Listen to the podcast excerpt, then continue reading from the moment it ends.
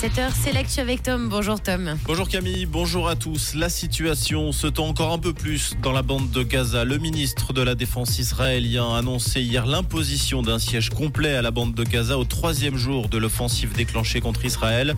L'armée israélienne qui continuait par ailleurs hier matin de traquer des combattants palestiniens infiltrés sur le territoire. Pour l'heure, le bilan des affrontements fait état de 700 morts côté israélien, plus de 400 dans la bande de Gaza. Plus de 120 000 personnes ont par ailleurs été déplacées. Face à cette situation, Ignacio Cassis a annoncé la création d'une task force pour suivre la situation en Israël et dans les territoires palestiniens occupés. La compagnie aérienne suisse va par ailleurs organiser un vol spécial de rapatriement de Tel Aviv à Zurich aujourd'hui, à la demande du département fédéral des affaires étrangères. Actuellement, on estime que 28 000 ressortissants suisses et leurs familles sont officiellement enregistrés en Israël. Dans l'actualité également, la Française qui avait pris la fuite en Suisse en enlevant sa fille il y a 11 ans doit rester en prison. C'est ce qu'a estimé le juge chargé de statuer sur une éventuelle libération. Le risque d'une nouvelle fuite a été déterminant selon le quotidien 24 heures. La mère de Camille purge actuellement une peine de deux années et neuf mois de prison au Baumettes à Marseille. La fille de la condamnée vit toujours dans la région de Morges.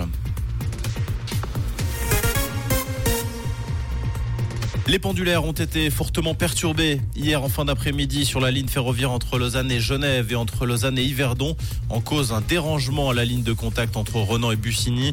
La ligne ferroviaire Lausanne-Yverdon-les-Bains a été interrompue. Des retards, des suppressions et des déviations ont également été enregistrés sur la ligne Lausanne-Genève. Le trafic a pu reprendre vers 18h30.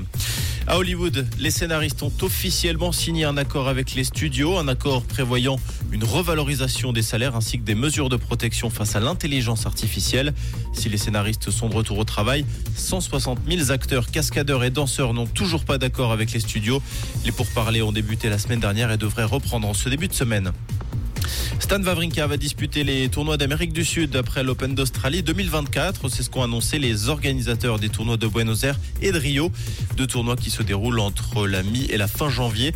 À 38 ans, c'est la première fois depuis 2013 que Stan Wawrinka disputera la tournée sud-américaine sur la terre battue de février. Comprendre ce qui se passe en Suisse romande et dans le monde, c'est aussi sur Rouge. Rouge